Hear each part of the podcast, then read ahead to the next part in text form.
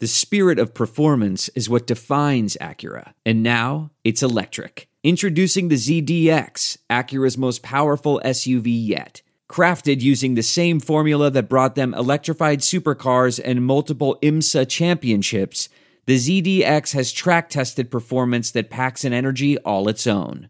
Unlock the energy and order yours at Acura.com. What makes a life a good one? Is it the adventure you have? Or the friends you find along the way? Maybe it's pursuing your passion while striving to protect, defend, and save what you believe in every single day. So, what makes a life a good one? In the Coast Guard, we think it's all of the above and more. But you'll have to find out for yourself. Visit gocoastguard.com to learn more.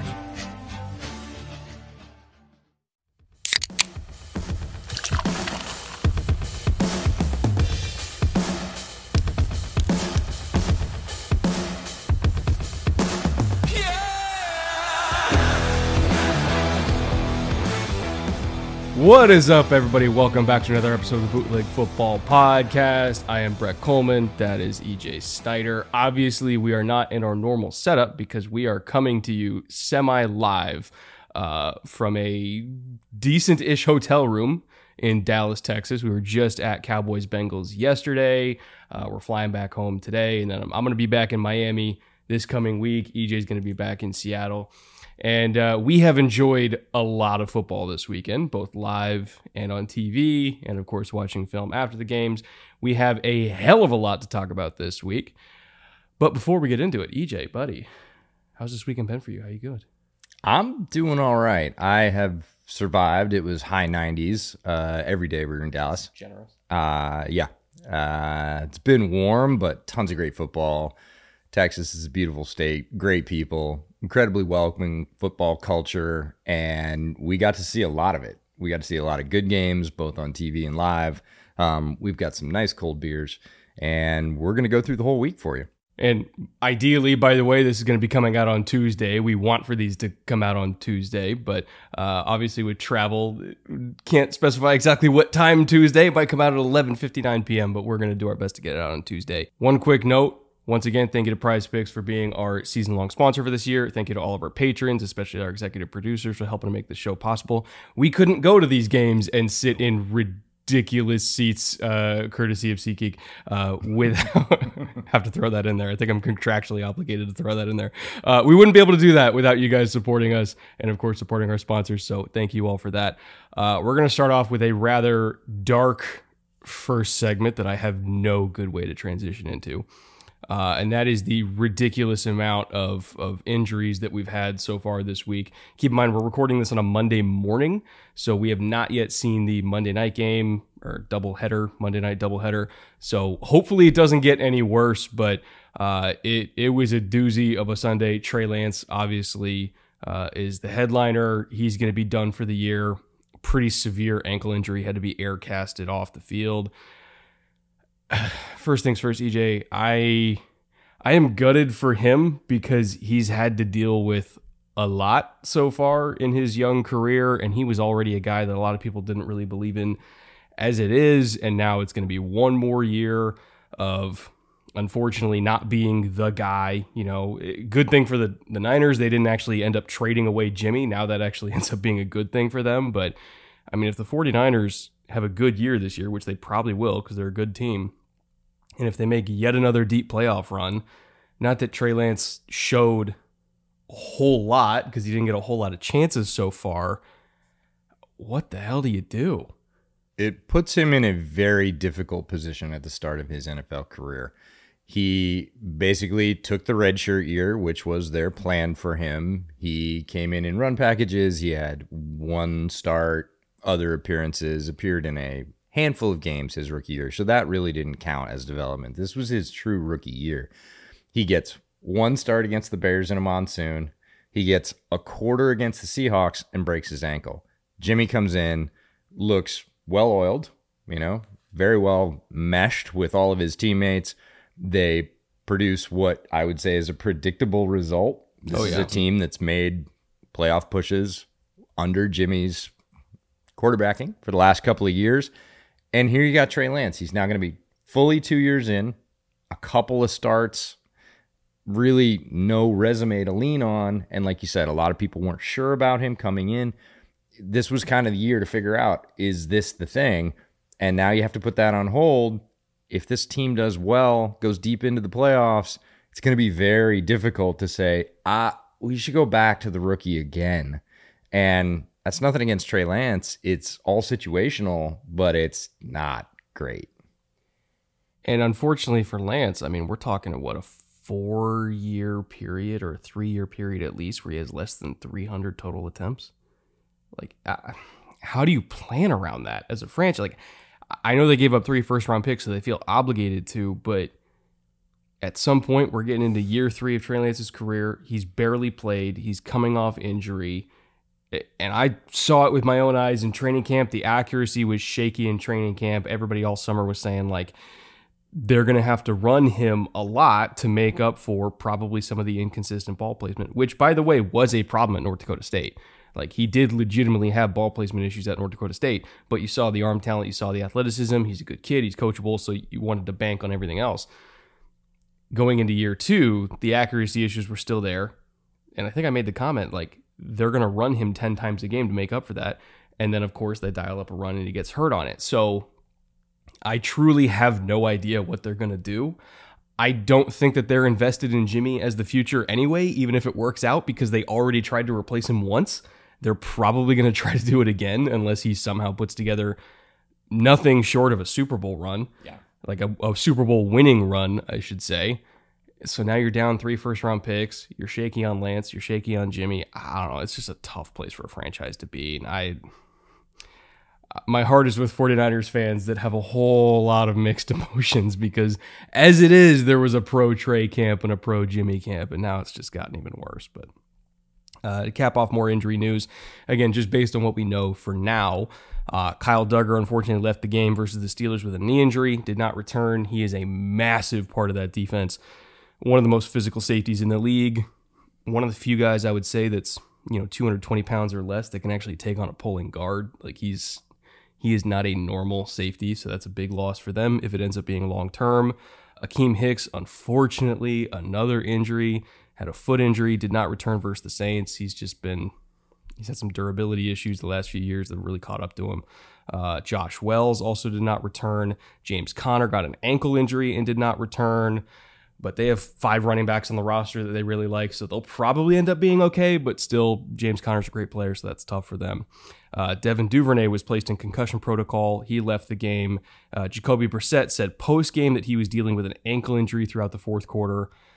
Uh, which, by the way, just slight tangent. Uh, did you see some of the throws that Jacoby Brissett made in that game? Like, even if he had an ankle injury, like, well, especially if he had an ankle injury, he actually looked pretty exciting. I'm not gonna lie, even hurt. Like you, I, if you're, you know, coming out of college, everybody said, okay, he's got a lot of talent. You could mold it, everything like that. That was one of the first games in a while that I saw Jacoby Brissett where I was like, okay, shit, okay, this might actually work. Like I, I was genuinely blown away by some of the throws he made. And I made the comment yesterday. I was like, look, if Patrick Mahomes did that, we'd all be losing their goddamn mind because he was, you know, breaking tackles and getting out of the pocket and making these crazy throws on the run.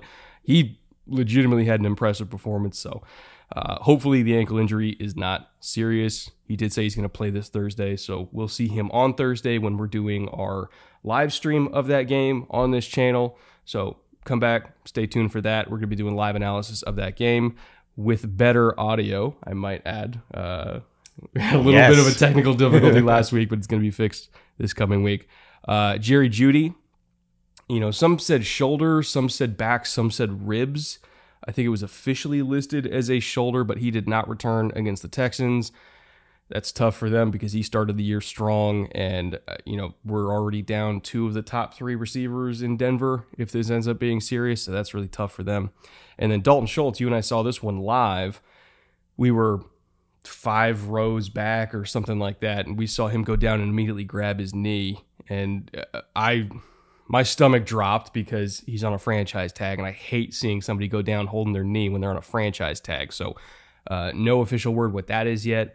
Hopefully, it's not serious. By the time this comes out, we might have a better idea. But uh, I felt gutted for Dalton Schultz because I when you're on a one year deal, that's the last thing I want to see happen is a major injury. He did walk off under his own power. Uh, he was rolling around. He stood up under his own power, walked off under his own power. That doesn't mean he is or is not injured. That just means, hey, that's a good sign. Didn't need to be supported by trainers as he went to the sideline. Um, we were talking about this that it, it's never great to see a guy get an injury, whether he just got paid or is about to get paid or hasn't gotten paid. Like, it's better if he gets his money, but it's still not great to see him go down. It was good to see him get up, good to see him walk off under his own power.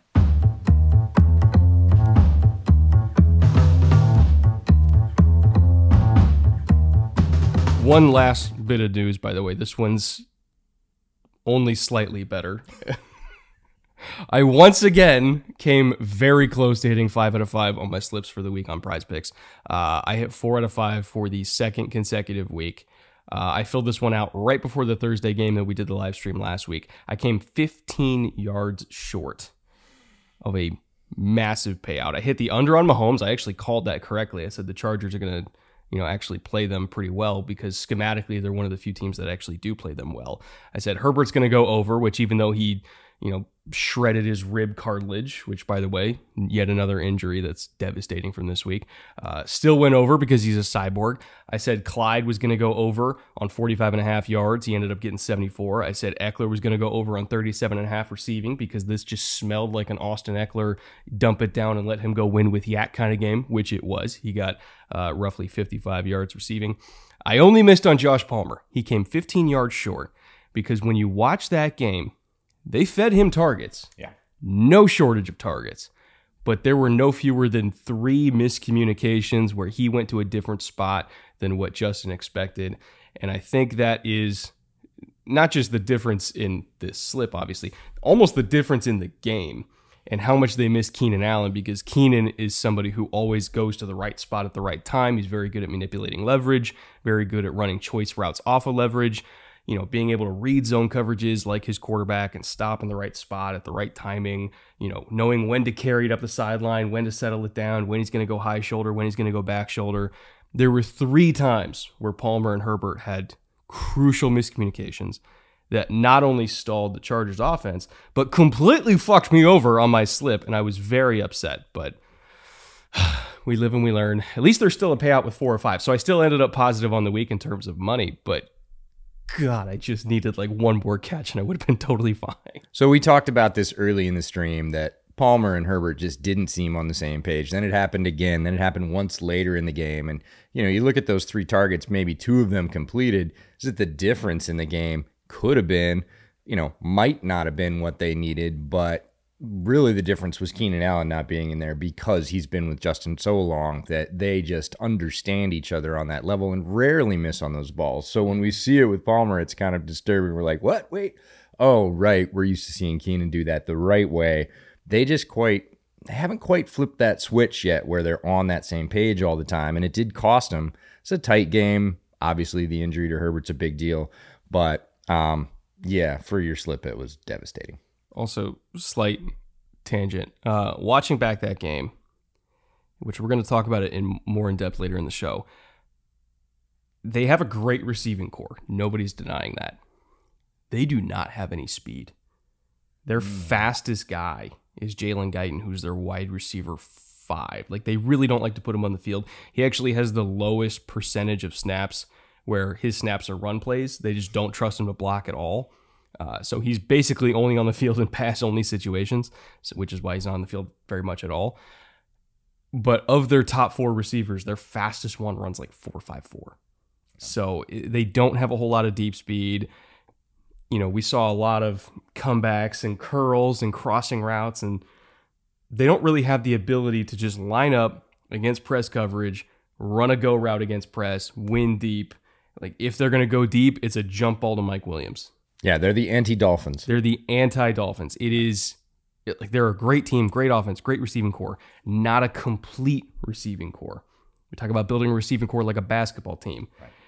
They got a whole bunch of really good, you know, point guards, and they got a really nice four, but yep, power forward, rebounder. You know, they they don't have like a three and D guy, you know, somebody who's going to come up in the clutch and and you know just get you a a really good bucket when you absolutely need it. Um, Got to get some guys to run the floor. it's it's tough. It's tough. So uh, we'll talk more about that game in depth later. But I just wanted to vent my frustration that they're close, but they're not all the way there. The part that makes that completely horrible Huh.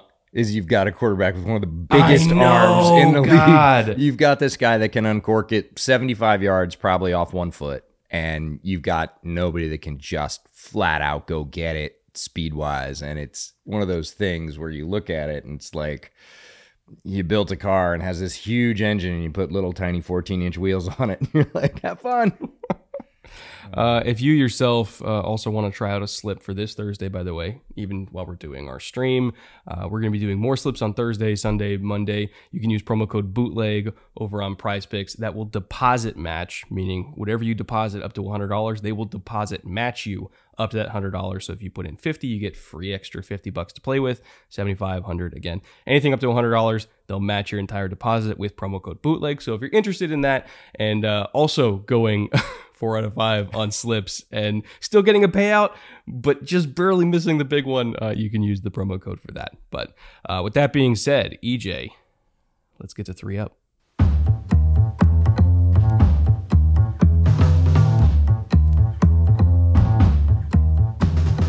Some good games this week. We're going to start right in with Dolphins Ravens. This did not look like a good game early. We're going to talk about that later, sort of the comeback Sunday aspect of this whole weekend. But Ravens looked in control early on this one um, to the point where Dolphins are down 21 points to start the fourth. That feels like not a great game. In fact, we were at a bar watching the first round of games, and we sort of had this one in the corner of our eye. We looked at the Ravens' good plays, thought the offense was struggling for the Dolphins, which it was, and we kind of were following the other what we thought were going to be closer finishes. Um, yeah, we were wrong. this one turned into one of Well, one of us was wrong. I said in the first quarter, after they both scored quickly, and then it kind of got out of hand in the second quarter. I said, I don't know. Tua is Tua is kind of in his bag. I feel like this one's going to be something. It took a little while. I eventually was right. took you two quarters to come true on that prediction, but it did come true, and it came true in a big way. So lots went on in this game, uh, but for all the folks that said the Dolphins' offense is an assemblage of talent that isn't gonna be able to be triggered by Tua, No. you gotta come to the altar this week and say maybe I was a little bit sorry about that uh, because they were playing a tough team on the road with a good defense. They were down. They had every reason to fold, and they didn't. They did the opposite. They came back and won this game. And it was kind of a back and forth, like even just going from the last minute of the third quarter or so until the very end of the fourth quarter. That's when it became okay. Lamar's playing phenomenal, and the Ravens' defense was holding up, not making mistakes. That's when it went to just two teams absolutely throwing haymakers at each other. Because the Ravens did control it. Lamar had an 80 yard TD, again, very late in the third quarter to put him up by 21. They ran QB power, and he took it like 79 yards because he's Lamar Jackson. He's Right. insane. And that's at, that's at the point where it's like, oh, this is going to be the revenge game for the Thursday night last year, where they called zero against him 37 times in one game, and they couldn't handle it. Okay, well now the Ravens are healthy, or ish. you know, Ish. now they're now they're smacking them, but the Dolphins didn't give up. Tua came right back, marched down the field, you know, hitting play action, dig routes to Waddle, work in the middle of the field. You know, what's the what's the old Hank Stram matriculating the ball Matriculating the ball down the field. Yes. got, got to the red zone and he had a really this is something people don't give to enough credit for really nifty pocket movement in the red zone where if i recall correctly it was a three tech who was kind of looping around and he saw him in his left eye uh, remember Tua is kind of a, a lefty quarterback so it's a little bit easier for him to see him come from that side saw him coming and he kind of like retreated away from it and stepped up a little bit, baited him to take a flatter angle to finish, and then you saw him plant and immediately turn back around, you know, the old Tony Romo spin. and because he's left-handed, you know, he doesn't have to kind of crank and throw it back to it like if you're rolling to your left, you don't have to crank and throw it back like a righty would.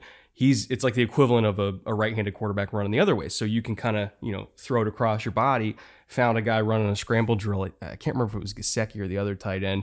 Uh, and he just spun eyes, boom, dart, touchdown. They're back in the game. Uh, then it was early in the fourth quarter. The Ravens are trying to put the nail in the coffin a little bit early, in my opinion. Like, I get it was kind of no man's land. They were on the Miami 40, but Miami was juiced up at that point. Their, their defensive front's really good. They again try to run Lamar in short yardage. Elandon Roberts makes the play of the game, in my opinion, getting not just a two for one when he's just screaming downhill, takes out the puller and the guy behind him, you know, gets in a Lamar tackle. That was a decision that I, I questioned mightily because I know it's a long field goal from there, from about the 40 yard line. You have Justin Tucker they were trying to end the game right then and there with nine minutes to go. A little bit early to do that for me. I would just take the field goal with Tucker, add yet another possession that Miami has to go get. Instead, they got stopped. Miami marched down the field. There was a busted coverage because Kyle Hamilton stepped in the bucket on the crosser and didn't kind of bracket the deep post as rookies tend to do. All of a sudden, it's a one possession game. I just, I really question that fourth and one because I feel like it was just a little early to get that zealous. Feels like foreshadowing too, because we had some very questionable quarterback runs on short yardage plays. Uh, At least they didn't do it from the shotgun. yeah, Actually, no, they did, but it's Lamar, so but it's whatever. Lamar, right? You get extra credit for that. But I, I don't disagree that they, you know, I understand teams want to put the hammer down. They want to say, nope, we're going to bury these guys now. We're going to make this a cruise. It doesn't happen. They still had plenty of chances, right? The Ravens defense was banged up. Um, that was my hesitation coming into the game. It looked like they were going to be down their top four corners. Turns out they were only down their top two. Well, two of their Two top of their four. top four, yeah. the top two actually played, and that made a big difference in this game. Marcus Peters was not 100%. He got run by a couple of times. He didn't have his regular wheels, but him being in there and making things more difficult kept this game a lot closer than it would have been if they weren't there. But this goes back to Miami's roster construction, both offense and defense, right? This is one of the fastest teams in the league overall. They put speed on both sides of the ball, and you saw it come into play cranking them back into this. We saw the long routes that they're able to get. We just talked about the Chargers not having that. And, you know, going and watching a game like this brings that into very clear focus. What could Justin Herbert do with a couple of speedsters? We saw Gesicki with a nice catch, but that throw from Tua was also amazing. That was pick and fence. They had two guys in front of him. He had to get it high enough that his guy could get it on the back line, but not too high. And yes, Gesicki's a big target, but he had to throw it over two Ravens to get it there. That was a nails throw, right? Everybody talks about, oh, he doesn't have deep ball, he doesn't have this, which we both believe is a little bit overblown, but that's a very solid NFL down and distance. He threw that ball for about 20, 23 yards On out. third and 11, by the way. Yeah. Nails, just pure nails. Put it right in his hands. Gesicki makes a great play. Again, the team coming together on both sides. This is uh, balanced or supportive, um, synergistic football, right? The defense handing it back to the offense, the offense racing down the field and scoring. Um, that's the kind of thing that's going to put a quality opponent like the Ravens under pressure. And this is a big win for the Dolphins early on. I mean, Mike McDaniel can now look at his team and go, "Hey, remember when we were, you know, 21 down in the bucket to the Ravens going into the fourth? What happened there?" Yeah. And they're all going to remember. So this is why this game leads off three up for us. It's not all about what happened this week, but it is about what's going to happen down the road for both of these teams. And they both have positives to take away from it. It's not like the Ravens got blown out and they're going to go to film on Monday and be like, they're going to say, "Ooh, you know, we're going to need to make." a few more plays against teams like that. And the Dolphins weren't in that category last year. They weren't a team that the margin was that skinny against. This is not only a message, you know, to the Ravens, obviously, but to the rest of the Dolphin slate. You better bring your A game. They're going to put you under pressure on both sides of the ball. And speaking of watching film and being frustrated, uh, the Ravens DB room, I would kill to be a fly on the wall there because again, those two That's Tyree be un- touchdowns, unfriendly. they were busted coverages. Like straight, like obviously Tua made some great throws. You know, he his stats on go balls in this game were outright ridiculous. But we also have to be honest that there were two major busted coverages that cost the Ravens the game. As I mentioned, Kyle Hamilton stepping in the bucket on that crosser to Jalen Waddle because they were hitting that all game long and he got frustrated and he wanted to cut it. And then he let the deep post go by and Peters was looking at him as, as Tyreek caught the ball like, bro, what the fuck? Like, Buddy.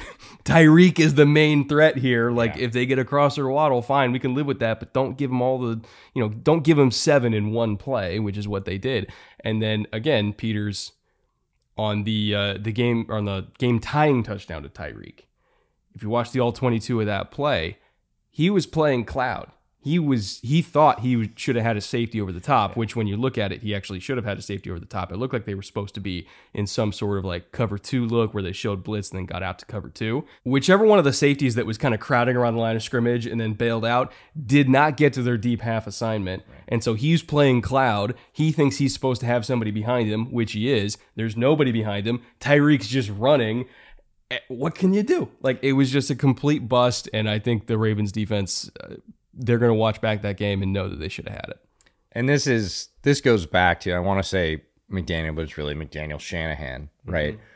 When they draw these concepts up and they have weapons, whether it's Deebo and Aiyuk in San Francisco or it's the assemblage of talent that they've got now in Miami for McDaniel, it's about putting players in conflict, specifically mm-hmm. safeties on these routes where you're going to go after a guy like Kyle Hamilton, where we're going to make him make a choice. And if he makes it wrong, it's over. Mm-hmm. Like you're not going to catch him. Peters couldn't run at full speed. Anyways, I, I'm not saying Peters could run healthy Even on his Tyreek. best day, he right. do But that. when he's Yeah. expecting help and he turns and the field's empty, that offense has done its job to put that player in conflict and he made the wrong choice. And, you know, to the Dolphins' credit, Tua recognizes that, makes the right choice, gets the ball out to him, and it's a long touchdown. So, you know, this is I really like what the Dolphins are doing. If you can't tell, that they've assembled a lot of great talent. The scheme is coming together. They are gelling. We talked about this when, you know, a lot of new players coming together. The offensive line is holding up. That's a piece that nobody's talking about. Tua is not under the same kind of pressure that he was last year. They've solidified a lot of their holes there. They've a couple injury inju- issues, but everybody does. And they're making it work in a way that makes them look really dangerous and solid. These are not like, oh, so they got lucky wins. These are, we put a plan in place. We got players to support that plan. The players are holding up their end. The coaches are putting them in good spots. Everybody's starting to believe. I know it's early in the season. We're going to watch how that continues, but it's a great start in Miami. We'll get back to the show in just a second, but really quick, the job market now is a lot different than the job market of three years ago, which I'm sure a lot of you have noticed. And there's a lot of competition out there to try to hire the best candidates possible for your business. If you yourself are also a small business owner like me and EJR, and you need to hire some extra help to get you through the holiday rush and beyond into 2023, LinkedIn Jobs will help you find the candidates that you want to talk to faster than ever before. Every single week, nearly 40 million job seekers visit LinkedIn, so if you're hiring, that is the place to be. You can create a job posting in just a couple minutes on LinkedIn Jobs to reach not just your network, but the whole LinkedIn network of over 800 million people. And you can even use tools like screening questions to try to narrow down and filter your search as much as possible. So if you've been trying to hire someone for a while and you've checked all the boxes you knew you were supposed to with good benefits and good pay and good work life balance and everything that employees want, but you're just not getting any bites for whatever reason, try posting that job for free at linkedin.com slash bootleg and see what they can do for you. Again, that is linkedin.com slash bootleg to post your job for free. Terms and conditions, of course, apply. Thank you again to LinkedIn for sponsoring today's show and helping to make it happen. And with that, let's get back to it. Uh, speaking of great starts, the Lions 35 plus points on offense in two consecutive weeks. I truly cannot remember last time that happened. That is why, like maybe prime Stafford, Megatron, Golden Tate days, maybe. But I mean, this this Lions offense is legit, and a big reason why his fellow modern day alumnus, Amon Ra St. Brown. I'm going to bring him up every possibility that I can because I'm a giant homer for Amon Ra. Uh, he actually joins elite company. He is the third receiver in history in history to go eight consecutive games with eight plus catches. You look back at his last eight games, most productive receivers in the league, it's literally him and Cooper Kupp. We're talking about half a season, theoretically, of production. And he's at 68 catches for 740 yards and eight touchdowns in the equivalent of half an NFL season. Most receivers would kill for that an entire year. And that's on, again, for the previous six games last year, that's on not a very good team. I think he, or at least we in the media, should legitimately start talking about him as like a wide receiver one because his production is outrageous. 100% we need to. I put out a tweet this morning that basically said, I'm not sure what he needs to do. but I don't think the answer is in in hindsight that he needs to do anything else. He is doing everything he can on his end. His production is top top tier. We're talking about 1% production. Mm-hmm. Whether you're talking about fantasy, actual whatever in terms of number of catches, everything else. He just hasn't and probably because he was on a bad Lions team for the second half of last year and Jared Goff is his quarterback, so you're going to see less of those big highlights. But you can't deny it's not a small sample size anymore that he is one of the best receivers in the league, definitely the leading receiver on that team. And people are, I think it's because it's the Lions, right? The Lions have been the Lions for a while, but don't sleep on this Lions offense. This is why we put it in three up as the second piece 35 points plus two weeks in a row. He's a huge part of that. He is the main receiving threat. And he, it's almost starting to feel a little bit, and it's super early to say this, like he's like a Brandin Cooks, right? The guy that just Oh, goes yeah, out yeah, yeah. and puts out a million, you know, he gets a thousand yards every season, no matter where he is, what offense, whether or not he's been traded for another first round pick. like he always does the same thing.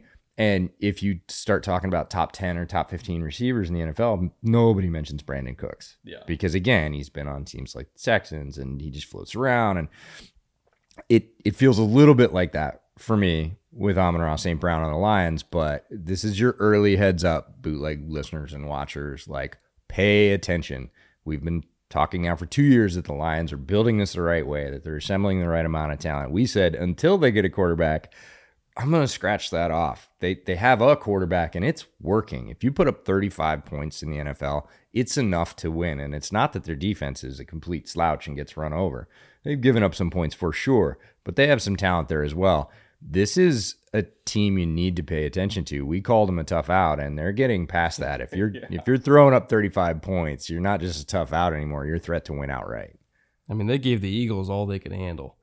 This close. And the Eagles, we think, have a legit shot at like NFC championships. So I, I think it's it's a real team. And just looking at the first few or first couple weeks of NFC North action, they are not the worst team in the division anymore. They're a threat for a wild card, legitimately, and they're not even fully healthy. Like they didn't even have Frank Ragnow, and Yeah, you know- their injury offensive line didn't allow them to have the punishing run game that they had in Week One, which is a bummer because that's and, another. and Swift still looked good, by the way, on a bad ankle too. Like he still ripped off a fifty-yard run. Amon Ra, by the way, led them in rushing because of course he did. But like they put up like nine yards a carry. like it was ridiculous. It's a fun offense. Uh, keeping in the NFC North, by the way, this one's gonna hurt, but we have to do it. Uh, three up, Aaron Rodgers, for the sole reason of Aaron Rodgers. I mean, no receivers. yeah, Well, not no receivers, but very little receiving talent. Your number one's Allen Lazard. You know, you got the wily old vet at this point, Sammy Watkins. You got some rookies who are still making rookie mistakes. And it doesn't matter because he's Aaron Rodgers. And it doesn't matter who he has on the field because he's going to put the ball right on their numbers, 30 yards down the field. You know, he's going to break the pocket and look at Aaron Jones and give him a point and then throw a ridiculous ball over the fucking shoulder of the linebacker to get a first down. He's going to tie his career record for consecutive completions at 14. He's just ridiculous. And obviously, the offense would be even better if they had Davante Adams, but the acceleration from shaky to okay. Like we thought it was going to start out shaky and then be okay by midseason. I feel like they're a little bit ahead of schedule on that, and they're already okay. Yeah, it doesn't hurt anymore. You can mention it. Like this has been long enough that my heart is completely calloused and and you know, it is pain, but I've said this before and I'll say it again. It's still fun to watch. It's no fun when it's against your team, and it's always against the Bears. Um, but it's against everybody else too. Aaron Rodgers is one of the very best quarterbacks in this league, top three without a doubt. And people say, "Oh, blah, blah." I'm not talking about physical tools or potential. I'm talking about if I had to pick a quarterback on a neutral field to win a game. Right now, it's Mahomes or Rodgers, sort of. As And long you- as it's not against the Niners, then, then you're and, fine. And you can put those in either order in terms of his execution, what he is able to do, all the little things, many of which you mentioned. movement in the pocket, even at an quote unquote RPO run last night, dipped his shoulder going through the line. Even at 39, like he's like, nope, you're not going to get me. I'm still just athletic enough to pick this up. Balls are always on the numbers. When Packers fans aren't even used to balls thrown high over the middle that get tipped by wide receivers and intercepted because the ball's never thrown high over mm-hmm. the middle. Like he, if they get dropped, it was on their frame. It was within their shoulder pads, usually on their numbers. And so when Aaron gets angry with his receivers because they dropped a ball, it's because he did his job. He's like, I put that ball on you as well as anybody in this league will, and you didn't grab it. And he's right for that because he plays at that level. Everybody in Green Bay, including the fans, expects that level all the time. And when you have a week like last week where it looks a little shaky, which is what it looked, a little shaky, people go, What? and that's a normal game that happens probably three or four times a year for almost any quarterback in this league. We saw Tom struggle this week. Well, it's against the, you know, It's the Saints. It's the Saints. But that happens regularly. And you talked about Aaron versus the Niners, and that's kind of the same thing. But in general, Aaron Rodgers plays at such a Swiss watch precision high level that everybody just gets numb to it. Mm-hmm. And when you sit back as a fan watching him destroy your team, you come to expect it, right? And all of my proclamations that the balance in this rivalry might end all came with an asterisk, which is if Aaron's not on his game when he's gone. when he's gone, right? Because I will fail to believe, and somebody has to knock him off at this point because he's earned that and more. Until he's gone, this isn't going to change. He is going to play at this level until he decides not to play anymore, and then we'll see. But before that, this is what you're going to get every single time. He is, I think, including playoffs, 23 and 5 against the Bears. If I recall correctly, in regular season play, they the Bears have only won four games against Green Bay since like 2008. Like we're talking, you know, Obama's not even president yet. Going back to George W. Bush, the Bears have won four games against Green Bay. It's his two straight decades of L, pretty much. And everybody, again, comes to think of that as completely normal.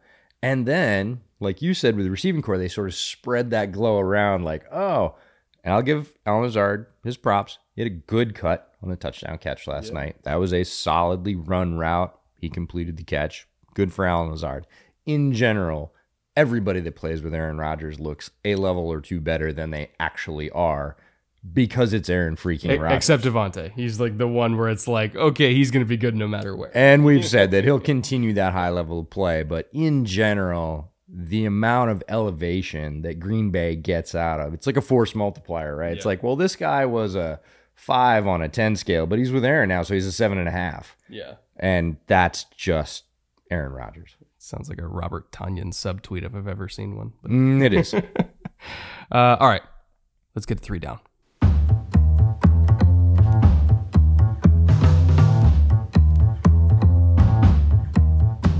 Number one for three down this week. Uh, the home crowd openly booing Russell Wilson in his first game in Denver and absolutely mocking their own team by counting down the play clock in their own stadium because the team couldn't get their shit together and kept taking delay of game penalties. It's a mess. Two straight weeks of 16 points or less. It's like the anti-Lions over here. And we spent all off season saying like, "Oh, this team could win 12 games and they got a Hall of Fame quarterback and everything they needed it was right there and it's just not going well. Hackett looks over his skis. Russ looks. I- I mean, we, we knew that they were going to run the Russell Wilson offense, not the Nathaniel Hackett offense, whatever that even happens to be. Um, it's just not working, and I don't know what to do.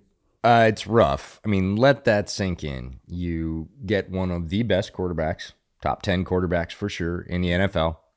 It's what your franchise has desperately needed to supposedly get itself over the hump. You go and you get yourself an offensive minded head coach who's had a lot of success in the league. You put all this in a bowl and mix and stir, throw in a lot of extra money.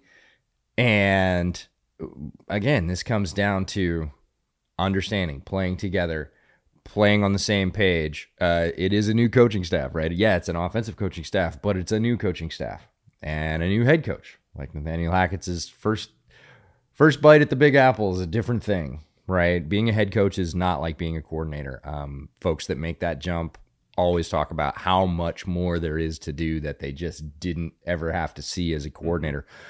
I don't know if that's what's getting on Nathaniel Hackett or not, but the results are startling in their lack of production, their efficiency, their just general sort of unhookedness, right? It doesn't look like the parts are playing together. We saw this live when we went to Lumen Field.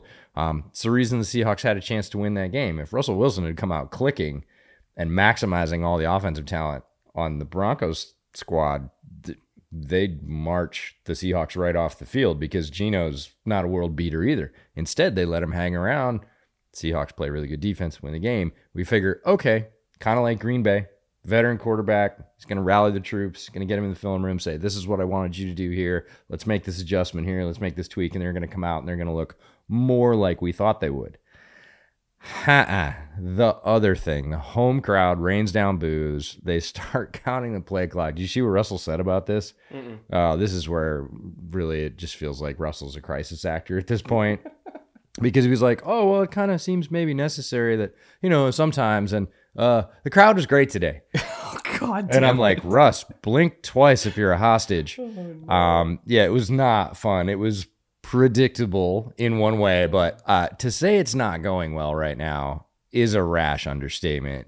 The Broncos have to get it together quickly. And it's a difficult thing to do. Lots of times we used to give teams six, eight weeks, half a season to say, "Hey, we got all these new parts. We got to get them working." Not together. in the AFC West, dude. You got to no. go now. Yeah, yeah, the flare gun has gone off, and it is time to start running at full speed and see if you can catch up. And it's going to be difficult because we've talked about that division somewhat endlessly. They got to do it fast, and that's hard. It, the pressure's just going to continue to ratchet up.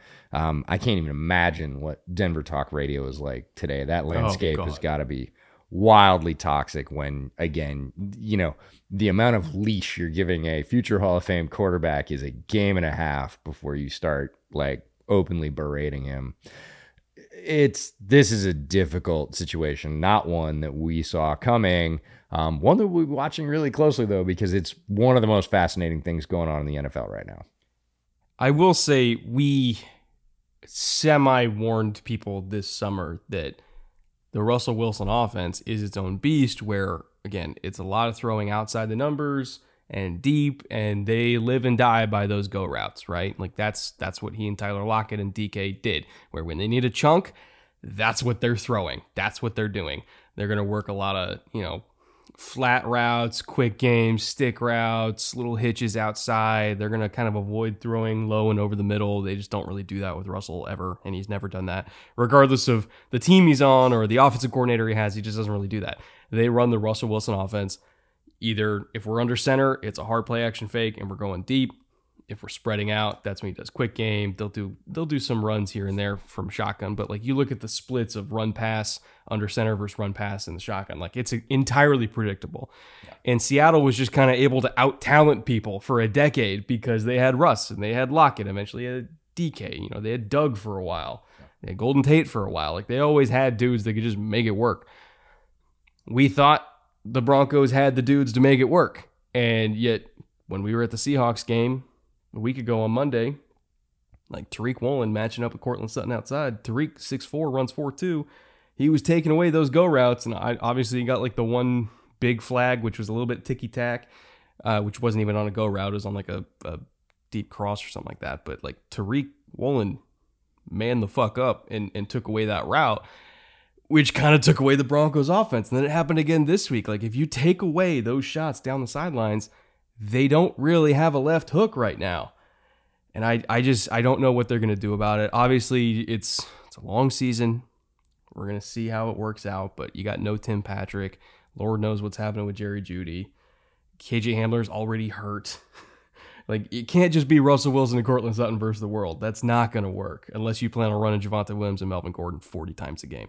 That's what they're gonna have to do for at least a couple of weeks. And it's uh, it I can't believe I'm sitting here saying take the ball out of Russell Wilson's hands.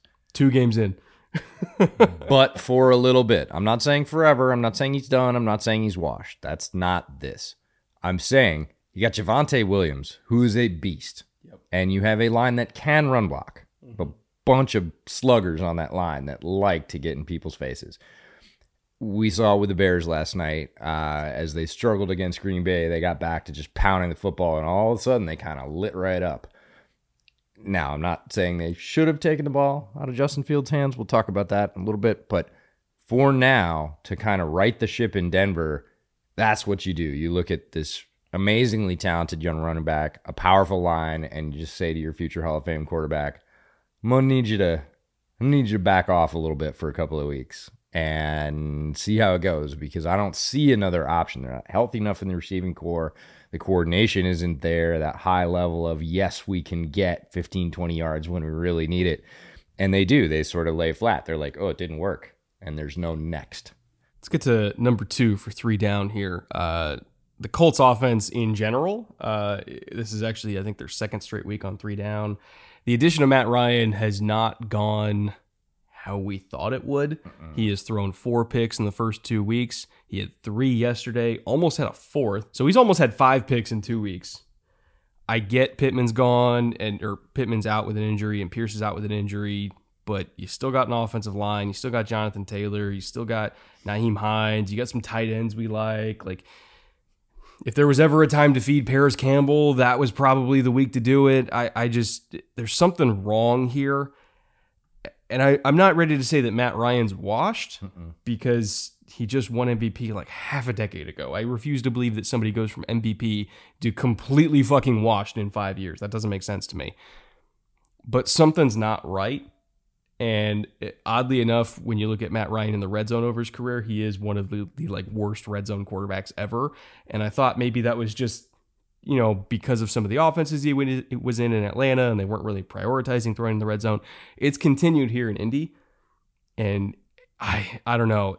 I'm not I'm not getting good vibes about the Colts right now. Like I'm not completely writing them off, obviously, because they're a talented team, but so far early returns on this passing game are even worse than what they had with Carson Wentz, and I didn't even think that was possible. It's not good, and it sounds a lot like the segment we just finished. Right? Your your big deep threats, which is why they drafted Pierce. Pittman was developing very well into an alpha in his own right. They're out. You have an extremely talented young running back. Stop me if you've heard this before. Yeah, I know. A powerful offensive line, a veteran quarterback who you would never take the ball out of his hands all of that is true. So all that mirrors what we just said about the Broncos, but a little bit of this light has to shine on Frank Reich and his staff mm-hmm. because there's enough in Indianapolis to win. They have enough players spread around. They have a very good and diverse running back room. Um, they've got some interesting tight ends. And when I say interesting, it's the kind they like. It's just not what everybody else likes, but they know how to use them. And again, haven't really seen that over the first couple of weeks. They've got a quarterback that can play smart football. He doesn't have to play hero ball. And he's proven in the past that he's willing to sort of put his ego in his back pocket and do that, play within a system. Frank Reich and his staff have to stand up here and say, no, we need to move. We can't just sort of stay the course and those guys will come back and then it'll all work. If they do that, they're going to be in trouble. Their division's a little bit different than Russell's. But some of this sort of criticism spotlight has to start turning to Frank Reich and staff. They can't be blameless in this because the NFL never sits still for very long, right? Even week to week. And they're going to have to adjust more quickly and say, with the spot we're in now, what do we do to highlight the strengths we have so we don't just keep dropping games? That'll build them confidence if they can do it. And then, yeah, sure, you get Pittman and Pierce back and things open up even more, but you can kind of stack them on top of what you've built. Right now, it doesn't feel like they have an identity, and that's a coaching staff problem. I feel like ever since the sudden Andrew Luck retirement, like obviously this organization when they brought in Reich, they didn't tell him like, "Hey, Andrew Luck's going to retire." A, because they didn't know, but no. B, who's taking that job if they know Andrew Luck's retiring? So they have gone out of their way to make that not hurt as much as they can for sure. Reich. They have spent every dollar humanly possible. Irsay has had a blank check. I will go get whatever quarterback we need. Ballard, go spend whatever picks we need. Go get a guy because they like Frank Reich. They love Frank Reich. They want him to be their coach. And they've gone out of their way just cycling through quarterbacks over and we're going to get Philip Rivers. We're going to do Jacoby Brissett. You know, we're going to do Carson Wentz and give up a first round pick for him. That's exactly what you need. You took him to a Super Bowl, right? Like you got a first seed with him, right? Okay, we'll go do that. Oh man, okay, that didn't work out. Well, it's okay. We'll still give up picks. We'll go get Matt Ryan. Like, we'll they've done everything they can to just consistently give him all these quarterbacks ever since Luck retired. None of them have really worked. And at some point, I think the front office and the ownership is like, hey, okay, we're doing our end. We're giving you what you want. We're giving you what you need. We're giving you all the money and picks you require to get the people you want to get. Win some fucking games. Yeah, Jim Irsay is one of the most patient people in the league. Uh, case in point, he employed Ryan Grigson for like a decade, which is uh, that's the patience of kings, I suppose. But there is a point at which that patience has to run out. I'm not calling for Frank Reich's job, not at all. What I'm calling for is this sort of witness protection immunity around the coaching staff to say, hey, it's not the players on the field. We alluded to this last week that in order to have successful football at a high level in the NFL, you have to have both. You mm-hmm. have to have players that can play on the field because they're the ones that execute. And you have to have coaches that put them in a good position to succeed. It's not one or the other. We always want to say, well, is it the coach or is it the player? It has to be both. And right now, it feels like they sort of are at half on both meters. They have enough players and they have good coaches, but we're not getting that result that's pushing them over the top. And you have to start shining a little bit more light on a coach that came into a job in an interesting way. And yes, they have gone out of their way to kind of, you know, pad his little cage and make it as, you know, no sharp corners as possible. I think we're past that with all mm-hmm. that we've got. Probably not going to do anything about it this year because Irsay is, again, incredibly patient, but you at least have to start looking that way and saying, what would it take for you to start winning the games we want you to win? Because we've done all of this and it hasn't worked. Yeah. It's just it's it's tough. It's and honestly, it's rough to be a Colts fan right now because how many years have they gone into a season ultra hyped and then yeah. started off slow and they feel behind the eight ball. It's I can't remember the last time the Colts the Colts had a good September. I really can't. It's just been rough. Uh, all right, three down, number three, last one in this segment. The Panthers, in general, all the Panthers, everything about it. Uh, they've lost nine straight, and the seat under Matt Rhule is it was warm before, now it is hot. And I think the odds for him being the first coach to be relieved of duty this year are as high as they've ever been. Baker Mayfield hasn't been explicitly bad, but on third down especially, he definitely hasn't been good. They went 2 of 12 on third down. It was a complete mess. There were drop snaps, there were balls bad at the line of scrimmage, there were uh, complete breakdowns in pass protection, like not just people getting beat, but just completely fucking missing assignments, like basic stuff like, hey, we're calling two jet here running back, you should be in the right spot, and they're not. So it's it's been kind of horrendous. Baker himself went three of eight for like 19 yards on third down. Pretty much the only functional part of the offense right now is Christian McCaffrey, uh, as expected, I suppose. But other than that, it's been horrific to watch. And the defense is cashing checks that the offense is bouncing right now. Yeah, Christian McCaffrey to the left interestingly. Yeah, nothing to the right. Absolutely nothing, nothing to the, right. right. if you want to know what side of the offensive line Carolina trusts, it's the left side. Look at CMC's carry chart uh, from really the beginning of the season, but certainly from this week. The seat under Matt Rhule was lukewarm. He was definitely in that. Mm, if you have to put money on a coach that's going to be fired either during or right after this season, who's on top of that list? It was him and a couple of other guys. He's squarely in that spotlight now. I, you can't lose nine straight games in going into your third year and be any kind of secure, especially if those games weren't particularly close. If you weren't really pushing people, um, you know, and look, they played the Giants. And people say, this is my argument for coaching matters, right? The Giants are rebuilding from the Gettleman mess, from the Joe Judge mess. We know all that. They have some of the players they want, but they're certainly not one of those teams that's gone out and spent every last dollar in the salary cap. They have some things, but Brian Daboll is 2 0 with that mess So coaching does matter. It comes down to a few plays, and the Panthers aren't making those plays right now. And it kind of doesn't look like I don't have a lot of faith that Matt Rhule's one of those guys that's going to go, hey, hey, hey, guys, let's circle the wagons here. We're gonna we're gonna pull this together because the defense wildly talented. They've invested a lot on that side of the ball, and they are delivering for their end. Mm-hmm. On offense, again, there's enough to win. If you look at the Giants at two and zero and say who has more offensive talent right now? Oh, it's not even close. It's not close, yeah, but the yeah. Giants are two and zero, and the Panthers are zero and nine. Uh, so yeah, if you're a Carolina fan, maybe you're hopeful that this continues so you get a new coach. Uh, quite possible at this point. In terms of in season results, it's difficult because there's a lot of talented players that we like there. We like Robbie Anderson. We like DJ. We like CMC. We like a lot of their offensive line choices. We love a lot of their defensive choices. I just put out a tweet last week about Frankie Luvu being one of the most underappreciated players in all of the NFL.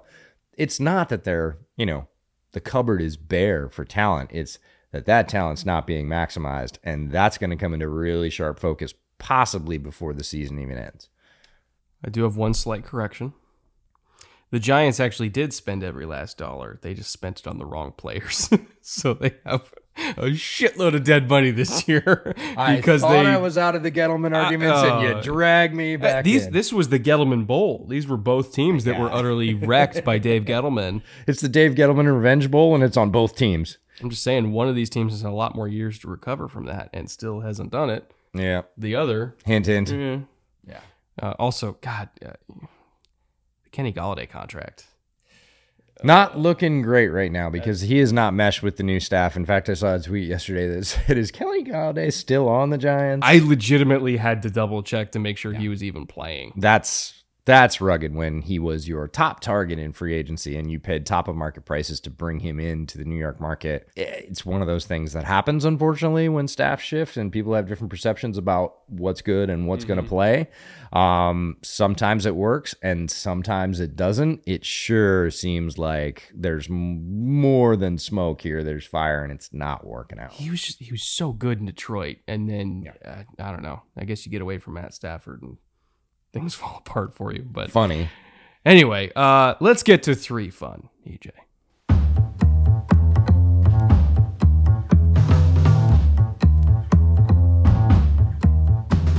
Okay, three fun number one. Uh, we went with Chargers Chiefs, that Thursday night game that we did our first uh, live stream of the season on. Again, we're doing Thursday night live stream this Thursday as well for Steelers Browns. And we chose it for three fun because there were some elements of the game that could have gone in three up, and there were some elements that could have gone in three down because there were some ridiculous throws and there were some crazy good defensive plays, but there were also some kind of horseshit offensive plays for both teams. And there was a lot of frustrating things and frustrating game management and dropped interceptions. And Mahomes didn't have the best game. And, you know, pass protection for Herbert was kind of a mess at times. And it, it didn't quite feel like a three up game and it didn't quite feel like a three down game. But we kind of thought about it. We're like, well, it was a fun game though, and it was highly entertaining. And we had a whole lot of fun watching it. There were some big hits. There were some, again, that that Herbert throw with shredded ribs just to even give him a chance was absurd. That was definitely fun. You had Mahomes kind of doing his typical Mahomes, like, you know, dodge pressure in the backfield and roll out, uh, evade a tackle, and then just kind of like flip it back the other way for a touchdown. There was definitely a lot of fun going on in that game. And by the end of it, I came away thinking, okay, these are two very good teams. Mm-hmm. They're both probably going to be in the playoffs. I think we're going to get three matchups between these teams mm-hmm. this year, God willing. And yet, we still maybe only saw each of them at about 50% of what they're capable of. And it was still a highly entertaining game. Yeah, it felt like 40 to 50% by the time you got to the end of the game. Wasn't the game we expected when we talked about it on Watch List last week. We said this is going to be a shootout. It's going to be amazing. You know, make sure to tune in. About halfway through that game, you know, mm, low teens each. Yeah. You're like, huh, this isn't the game we expected, but it's still a pretty good football game and it's a lot of fun. Uh, the Chiefs came out on top, but Mahomes didn't play like the Terminator he was in Week One. In Week One, he looked completely unstoppable, polished, and ready to go. And we thought, uh oh, yeah, like the rest of the rest of the AFC is in a lot of trouble. He he didn't come out and play like that. But to your point, he definitely had plays that showed all of the things that he's capable of. Justin Herbert wasn't super efficient uh, and he needs to be efficient. We love to talk about the explosive plays, but he needs to be efficient as well. And he wasn't. He missed some throws. Again, they had that miscommunication going on, mostly around Palmer. Mul- multiple times. Yeah, mostly around Palmer, but not only. Um, then he got hurt. He gets hit really twice in the ribs, ends up being fractured rib cartilage. Um, even has trouble walking back to the huddle. You can see the left half of his body just hanging. You know, Chase Daniel comes in the play for, comes in the game for One play. one play. That, that's his one play for the year, by the way. waves to the crowd, counts his money on the sidelines, and Herbert re-enters to a hero's welcome. Um, and then he makes one of the most unbelievable throws in recent NFL memory. There is no way that 90% of quarterbacks make that throw with that level of accuracy and zip completely healthy. The fact that he made that on half a rib cage is it's impossible. Like it's not impossible because he did it on national TV it's impossible. I'm telling you, that is not a throw that people can make. It's definitely not a throw that people can make on half a rib cage. Yet it happened. So that's the reason you tune in. It's not because the game goes the way we wanted it to or we thought it might. It's that it's an entertaining football game between two bright young stars. We got to see some good, we definitely got to see some weaknesses, and so did defensive coordinators around the league. They're Oh, gonna yeah. they're gonna go back to that tape and say, hmm, all right, if we want to stymie them, if we want to take away that strong right hand and make them go to the left hook, how do we do that? Um, there's plenty plenty of grist for the mill on both of those teams in that tape. But overall, even with that mixed bag, it was super fun to watch. We had a good time doing the live stream. We had our own mixed bag. We had some audio issues. We'll get those cleaned up. But again, we'll have the Thursday live stream this week. It's a chance for many of you to do exactly what you say you want to do all the time, which is have a beer and watch a game with us. So swing by. Uh, by the way, the the the notes that I think defensive coordinators are taking specifically on the Chargers is, as we mentioned earlier, they ain't going deep. They ain't going deep. You can line up in man coverage and you can you can play cover two and you can play half field safeties, but you really don't have to. It really just depends on whether or not you trust your DBs against jump ball situations with Mike Williams. And okay, maybe you can play half field to that side and then quarter quarter half or quarter quarter half with the half field safety to Mike Williams side. But like even when Keenan's in, if you're bracketing Keenan, it's more going to be inside and out, not top and bottom.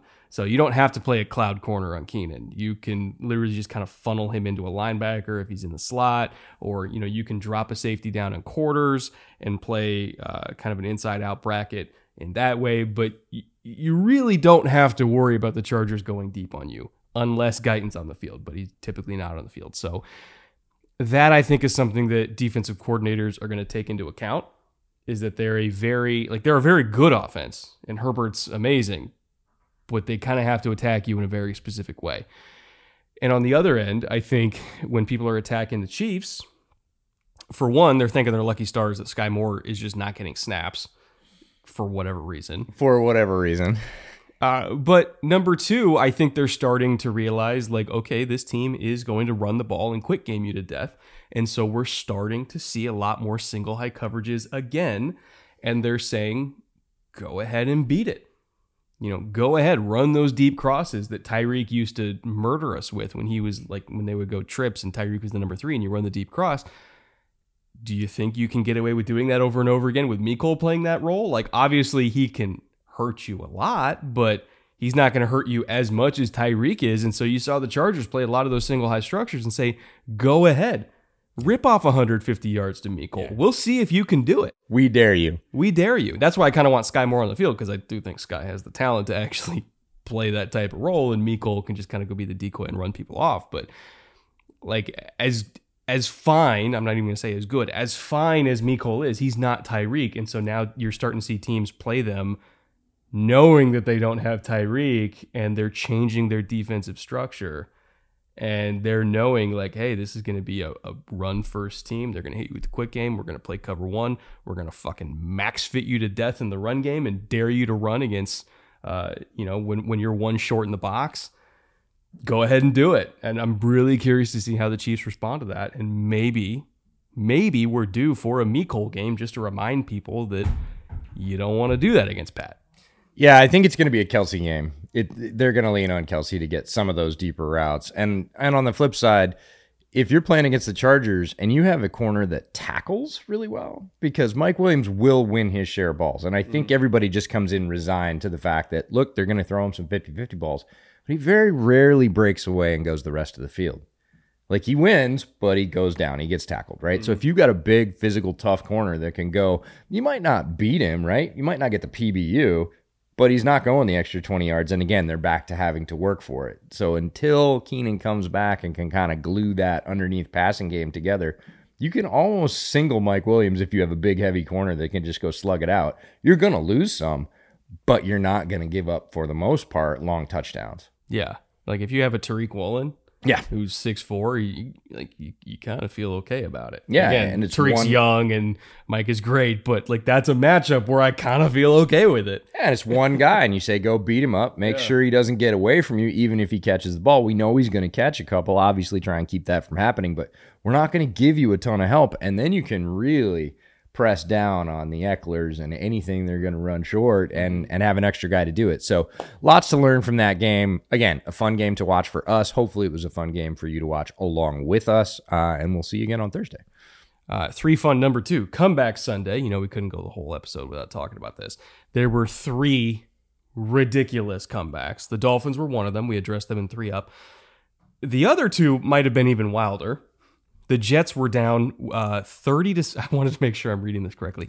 30 to 17 with 155 left and won the game. The Cardinals were down 23 to 7 at the start of the fourth quarter and won the game. and they both won them in the weirdest, wildest fashion you can imagine. You know, uh, Joe Flacco somehow reverted himself to 2012 and, you know, hit a dart on a busted coverage. And then they recovered an onside kick. And then they marched down the field. And Garrett Wilson, you know, ran a bender against cover two. And Joe just rifled it in there and beat the hook zone defender, which, by the way, is not an easy throw. Like that, like you're not supposed to be able to hit the bender behind the hook zone defender and in front of the safety that easily. Yeah, But- with ease. But when you have that kind of arm, which Joe still does have an arm, and you have that kind of receiver with Garrett Wilson, who's silky smooth, and he can kind of like stem himself to make the safety freeze a little bit, and then you know just kind of bend inside all of a sudden and, and make a nice hands catch. It was a really, really impressive win for the Jets, uh, kind of snatching victory from the jaws of defeat. And then the Cardinals, uh, I mean, I know Cliff was there, but but really, this was a Kyler Murray game. Production, Like this yeah. was a Kyler Murray production. The two point conversion was wild. Um, he just he he went full Super Saiyan at the end of the game and willed them to victory. Obviously, got a little bit of helping hand from Isaiah Simmons, forcing that fumble for a fumble six game winner, which you don't see every day. But um, that was, I think, just the Cardinals' stars, as, as few remaining as they have at this point, taking over and just completely winning by themselves. Yeah, when people tell you that the little things in an NFL game don't matter, look at any one of these three games and mm-hmm. say, that's not really true. You know, certainly one touchdown can turn a game, but a call for a possession that extends it, you know, continues a possession after a third down spot. They're all important. And when people say they're not, go, mm, uh, yeah, it was three times on Sunday. I think the Jets is probably the most dramatic for the franchise in terms of player performance. That's Kyler because he was crazy all by himself and really just took the team on his back. That's always cool. But we talked about the Jets in three down last week and pressure building on Robert Saleh and not having a quarterback and kind of needing to put a win together. And they're getting blown out at the start of the fourth quarter. And you're like, oh, this is just going to be, you know, one more sandbag in the pile. Joe Flacco, not the guy that you would probably, you know, anoint to be back there, but cool veteran presence, big arm, can hit some shots, and everything lined up for them. And they come away with a win that they desperately needed. So, franchise wise, the Jets probably most dramatic. The Cardinals, in terms of player wise, like you said, other people were around, but I don't really know who because I was watching Kyler. I think Kyler ran uh, the official number was 84.1 yards on the conversion. on the two point Yeah. conversion. And it was a 21 second play. It's just silly. like it's just the stupidest thing you've ever seen. if you told anyone that, even if you told them that was a college play, they'd be like, "I don't believe you." If you told them it was a D two or a high school play, they'd probably still be like, "I don't believe you." It was an NFL play. It, it's not. It shouldn't again be possible, but Kyler makes this possible over and over and over again. He just does it, and he did it in the biggest possible spot, and that's you know, it's not a must win game because we're talking about week two here. Still plenty of time to recover, but it's an important game. They're all important, but to again snatch one that really looked like, you know, 23 to 7 at the start of the fourth, probably not going to go our way today, boys. And then Kyler pulls that out. You're like, free win. Yeah, I mean, at this point, they'll take it because for sure.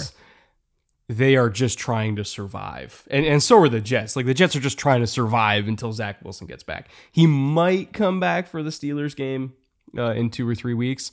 That was solid. It's like, that's the earliest we'll see him is the Steelers game.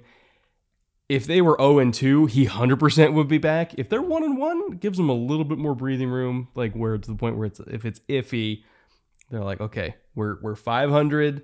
You know, at worst, we're going to be one and two going into that game. Maybe we'll give another week. So I think it's that was a absolutely crucial win for the Jets to buy them more time Right. uh, for waiting for Wilson to get back. And same thing for the Cardinals. They're waiting for DeAndre to get back after his suspension. Like they have a whole bunch of injuries they're dealing with right now.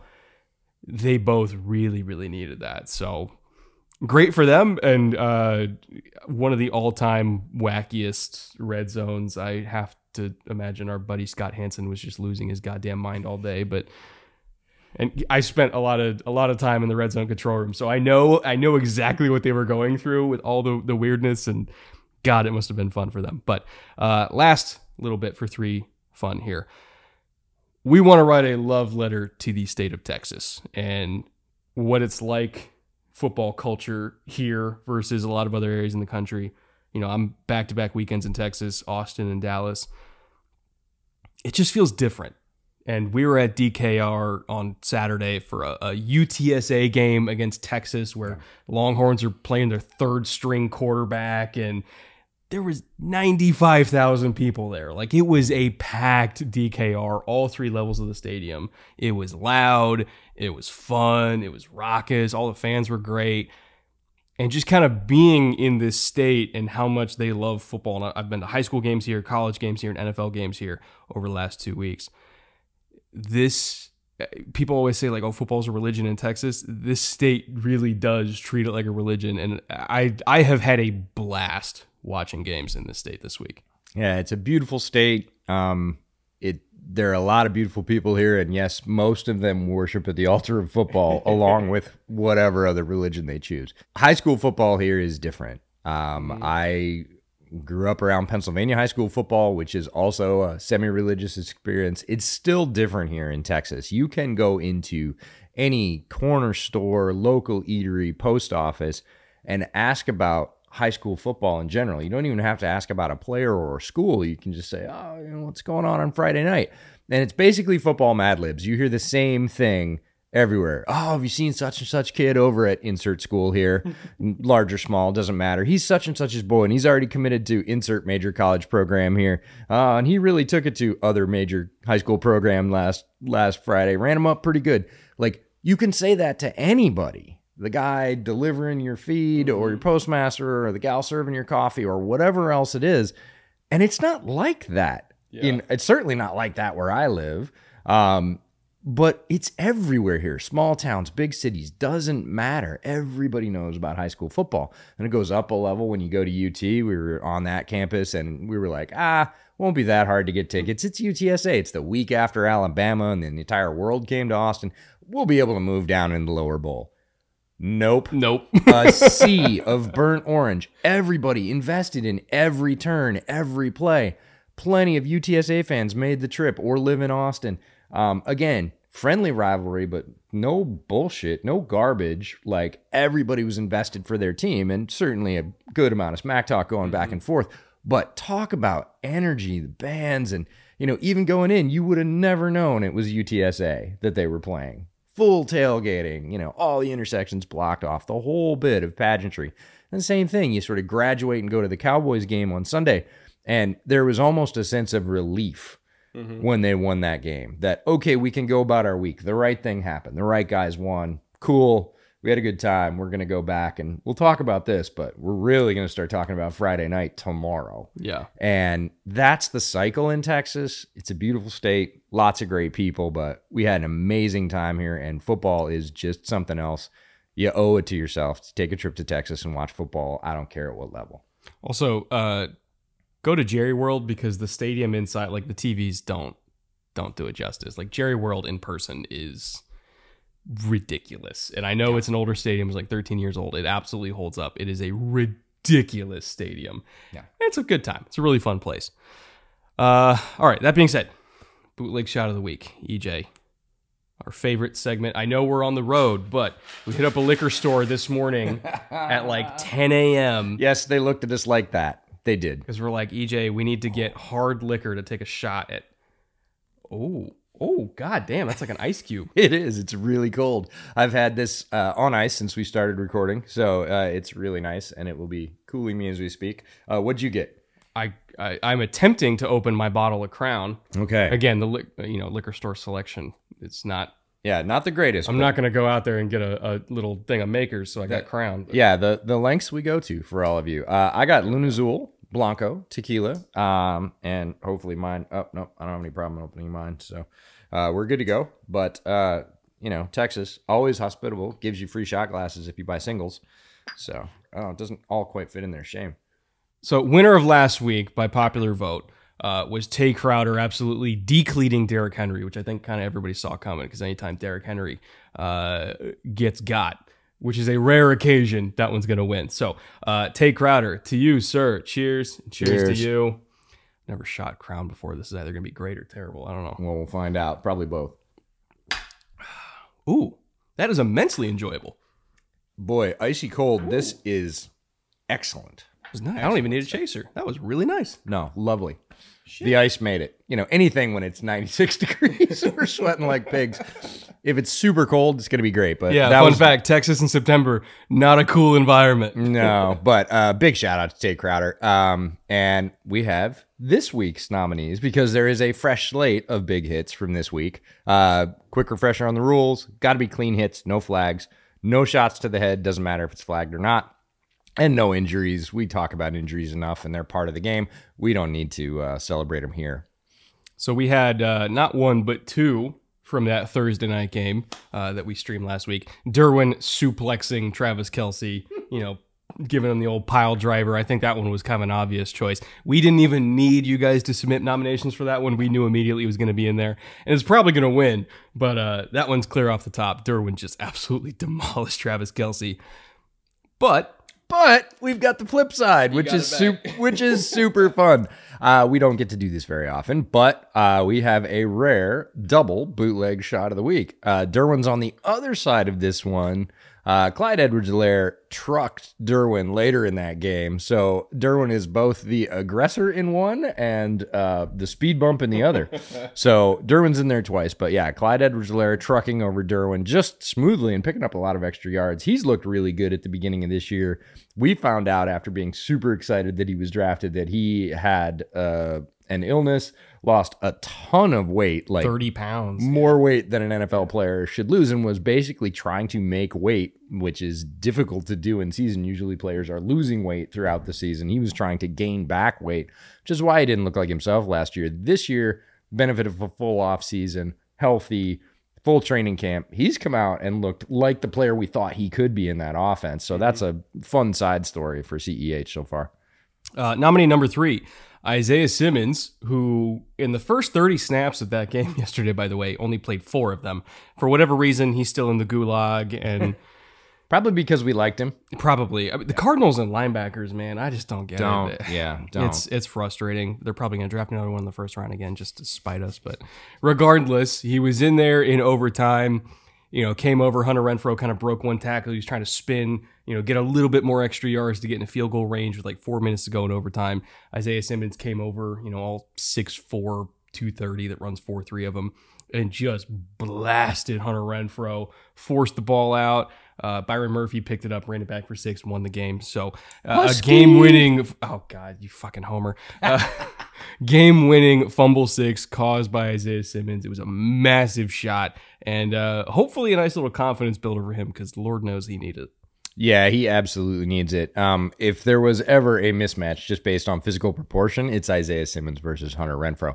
Hunter Renfrow is a tough little son of a gun, but this was just uh, four sequels, mass times acceleration, and uh, yeah, Clemson on Clemson crime. But it was uh, it's a huge shot, and it was a big turning point in that game. Obviously, it gives the Cardinals the win. Uh, nominee number four. This is our last one for the week, and also kind of an underrated one. Uh, we had we had a couple people submit this one, but I also, as soon as I saw it in the highlight, I was like, "That's going in" because it was awesome. Uh, DJ Reed, I if I recall correctly, they were in Palms coverage, and uh, which Palms is a coverage where the outside corner is kind of bailing into a zone, but he has eyes on the slot. And if the slot breaks out, it's his job to then drive on it. So a lot of the time when you see like a little quick out to the sideline and the receiver or the corner comes out of nowhere and steps in front and picks it off and takes it back, it's usually going to be in Palms coverage because they kind of use that to trap uh, for interceptions. Or in this case, if the ball gets there before the corner, he's in a really perfect position to absolutely blow that receiver up, which DJ Reed did, made a great tackle was super hyped up. Obviously, he's been through a lot uh, over the last couple weeks with his dad passing away right before the game last week. So he dedicated this season to his dad, and he's played fantastically well to honor him in the first couple of weeks. I, I I'm rooting for him. I think he's a great story. He's a great guy, and a hell of a hit here. Yeah, we highlighted him as a low key good pickup in the free agency section of our divisional preview. Said, you know, don't sleep on DJ Reed. He's not the biggest name on this list, but he's a really solid player and he's mm-hmm. probably going to play well for them. And we said maybe even start. And again, we recorded our Jets episode pretty early in our 40 episode arc. So we weren't sure. As summer went on, he cemented that position. He's been playing really well. But this one we want to include because we talk about scheming up catches, we talk about scheming up completions for you know schemed increasing, and this is a schemed up hit, right? This is a schemed up impact play for the defense. We don't often talk about it that way. We talk about touches, we talk about quarterbacks, we talk about sacks. Like how can you play a game and scheme up a sack to get your pass rusher free? This is how you can get your DB a free shot or an or a pick on a wide receiver, and it's a textbook example. Like watch the play. We'll put the link in the description he breaks well before that ball is ever thrown and just absolutely abandons his guy again because his responsibility is outside break on the inside receiver. As soon as he sees that happen, it is drop the shoulders, downhill trigger. He happens to get there right after the ball because it comes out quickly, but he annihilates the receiver and it's all based on scheme. Yeah, so very strong nominees this week. I, I think I know who's going to win, but you never know. I, I kind of thought I knew last week, yeah. uh, and we'll see. But again, if you want to vote, down in the comment below. Uh, we have a pinned comment. I kind of fucked up and forgot to do it last week. This week, I promise there will be a pinned comment. You can vote there. Uh, and obviously, tune in on uh, next week's show. We'll announce the winner. We'll take a shot. I think uh, we'll probably do something for the Thursday stream as well. But uh, we're still trying to figure that out. Yeah. It wouldn't be bootleg if we actually knew what we were doing. So you know that about us. Uh, all right, last segment. Week three watch list. This one's actually pretty jam packed. and There was a whole bunch of games that you could have argued to put on here. Obviously, the one for me is Bills Dolphins because I'm going to be there. But uh, what game for you in particular are you most looking forward to? Well, Bills Dolphins kind of feels obvious after this week, yeah. right? Dolphins are starting to click. Bills basically an AFC superpower at this point. You want to see how this one plays out. Divisional game basically counts for two. Bills on the road uh, can typically be tough to play early in the season, all the way down to Miami. Lots to watch here. Um, Packers Bucks is there because it's Rodgers versus Brady. As depleted as either roster may be, might be the last one we get. It's that too. It's yeah. Rodgers versus Brady. Uh, even in his post game comments, Aaron acknowledged that this is a big game because he basically said, "Look, Tom, like yeah. it's always Tom." I think he called him Tommy, which I was like, only you can do that. Side note: Did you see what Mike Evans said to the ref during the fight? Was I did. He's like, "That's Tom Brady. What do you want me to do? what do you want me to do? Just leave a Hall of Famer on the ground? You're nuts. Um, 49ers Broncos is really interesting because if you'd looked at this matchup before the season, you probably would have weighted it towards the Broncos, but lots of changes, right? Now we talked about the quarterbacking situation, which is an obvious shift in this. Um, but it's going to be a fascinating game on a bunch of levels. We've talked about most of those already. Honorable mention wouldn't be bootleg if we didn't have an honorable mention. Lions Vikes. Oh, that's just gonna be fun. Lions, Vikes, Yeah. right? And again, if you looked at this before the season, you picked the Vikings to win that division. Lions, we said we're going to be difficult in climbing, but you would have said, "Oh, clearly, if everybody's healthy, it's it's Vikes." Yeah.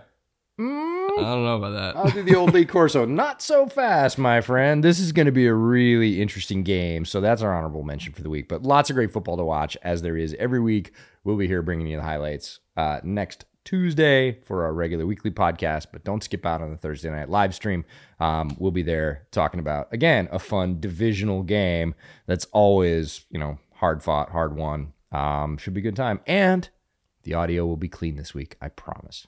And we'll probably be drinking a little bit extra because we have to watch Mitch Trubisky in primetime. And EJ and I have done that enough in our lives. A lot. A lot. More than we wanted to, to be honest. But hey, at least it's not against the Packers this time. So who knows?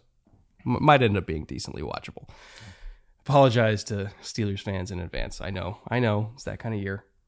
But we'll get Kenny Pickett film eventually. I I know a whole bunch of Steelers fans, and I get I get texts from them every week now, like Kenny Pickett. Right. Kenny Pickett. What are we waiting for? Kenny show me, Pickett. Show me Kenny Pickett. That's all they care about is Kenny Pickett. it will happen. Mitch has played okay, which we kind of figured he would. He would play okay. Um, Kenny had a great preseason, and and like you said, we'll probably see him sooner rather than later. I, I bet very much sooner rather than later. But uh, anyway, with that being said, uh, plugs for this week. Film room, I'm doing it on Chargers Chiefs, in particular the uh, Justin Herbert ridiculous throw, as well as the kind of roster situation around him, some of the struggles we talked about in this episode. I'm going to expand on them in film room. What do you got on Bears over Beers? Uh, Bears over Beers, new for this year. We're breaking down one player each. JB and I are picking a player and breaking down the all 22 film. Uh, pour one out for us. We have to go through the Packers film, find something that we liked as a positive. Can you? We're gonna try. Uh, we've avoided talking about the Packers in the past by doing things that are sort of elaborate, like a cheese draft, which was wildly popular and we still hear about. But no, we will be breaking down film as hard as it is. This is what we do for you guys. You can talk about David Montgomery. He Oh, he had a great. showed up, I, I, guess. it- I only if I get the first draw. If not, I think JB takes Montgomery, and then I'm still digging. Oh God, yeah, it's that kind of year for the Bears, but oh well. Uh, thank you once again to our executive producers Marat, Consti, Caden, and Andrew.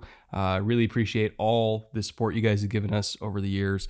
Uh, oh God, yeah, over the years now. Yeah, I know. I'm to toss out a special thank you for this particular week. There is no way that both of us come to Texas, go to two football games. Um, you know, all of this stuff costs money. And, you know, uh, we couldn't do this amount of content firsthand, the kind that all of you love, without the support of sponsors and certainly without the support of people that step up week after week, month after month, and say, "Hey, we want you to be there. We want you to do those things." So, a huge thank you uh, for their continued support. They're all champs. Yeah, it's been uh, it's been a wild week, and I am only half done. I'm going to be in Miami, and then I'm home for two weeks. Then I'm out in Pittsburgh. Hope to God seeing Kenny Pickett live in Pittsburgh, We'll see. and then you and I are going to be in Buffalo for Packers Bills in about a month or so. yeah, that's coming. But boy, we got to get home first. We got to shut all these lights down and get to the airport because flights don't wait. Uh, well, un- unfortunately. So yeah, uh, I have to get to the airport in like half hour. So I'm gonna go do that, and uh, I'll see you guys on Thursday for the live stream. EJ, have a safe flight home. You too. And uh, yeah, see you guys next week, or rather in a few days. Take care.